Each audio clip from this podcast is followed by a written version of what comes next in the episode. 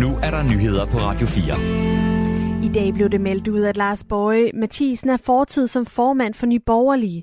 Partiets hovedbestyrelse har ekskluderet Lars Boje fra Folketingsgruppen og partiet, og til T V to Østjylland tordner han nu imod den tidligere ledelse. Jeg samlede en organisation, som var fuldstændig i ruiner, et bagland, som overhovedet ikke følte sig f- hørt, og det har jeg formået at vende på kort tid til fremgang blandt medlemmer og meningsmålinger, siger han til T V to Østjylland. Han retter især skuden imod den tidligere leder Pernille Vermund. Det var et produkt af, at vi i et år havde haft en organisation, hvor tingene var faldet fra hinanden. Et sekretariat, der var demotiveret, og vi havde en ledelse, der ikke var i stand til at løfte de ting, siger han. Ifølge Lars Boje har det været nødvendigt at lave en større omstrukturering af partiet, efter han overtog det. Da jeg så, hvilken tilstand partiet var i, så satte jeg mig ned og lavede en omstrukturering sammen med medarbejderne i Nye Borgerlige, fordi der tidligere ikke har været en ledelse til stede, siger han og fortsætter. Den tidligere ledelse har brugt for mange penge simpelthen.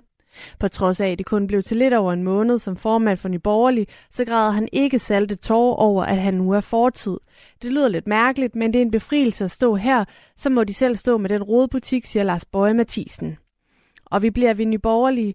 Knapt har den tidligere formand, Nye Borgerlige for Pernille Vermund, meldt sig klar til at vende tilbage til formandstolen, før en kandidat melder sig til at være næstformand.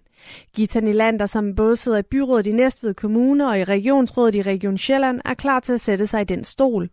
Jeg er jo glad for partiets politik, og jeg handler meget politisk. Og hvis det er sådan en næstformand, man kan bruge, som også samler alle lokalforeningerne, så er det mig, siger hun.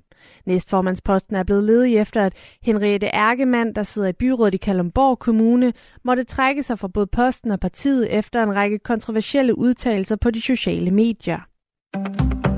Knap femten tusind piller og ca. ni hundrede engangs e-cigaretter. Det er noget af det, som Københavns Politi og Sikkerhedsstyrelsen har fundet i en række kontrolaktioner mod københavnske kiosker de seneste dage. Det skriver politikredsen i dag på Twitter.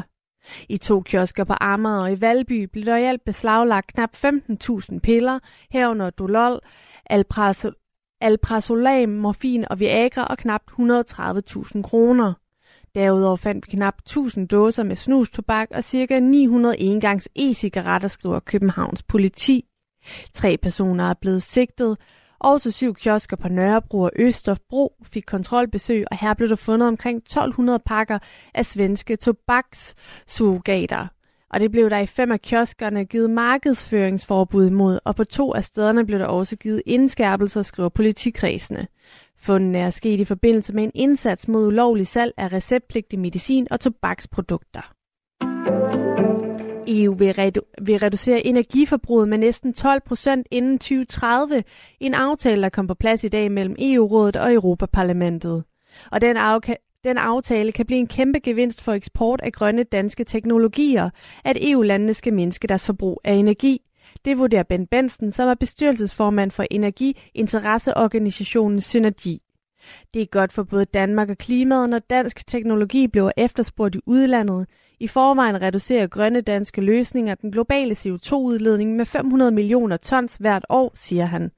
Aftalen, som blev indgået i dag, betyder, at E U-landene skal reducere deres samlede forbrug af energi med elleve komma syv procent. Ifølge en undersøgelse foretaget E A energianalyse for Synergi, kan E U-aftalen sende op mod hundrede milliarder ekstra eksportkroner til de danske virksomheder, som producerer grønne og energieffektive teknologier. I februar kom yderligere tre hundrede og elleve tusind personer i arbejde på arbejdsmarkedet i U S A uden for landbruget. Det er flere end ventet.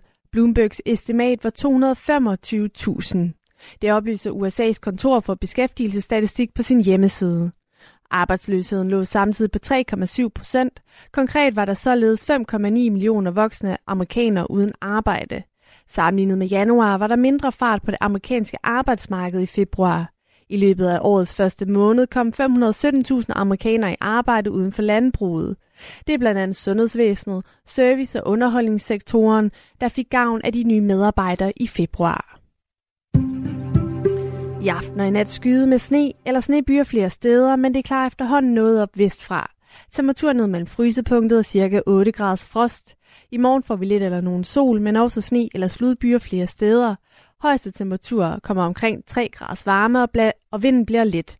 Der er risiko for sne og isglatte veje.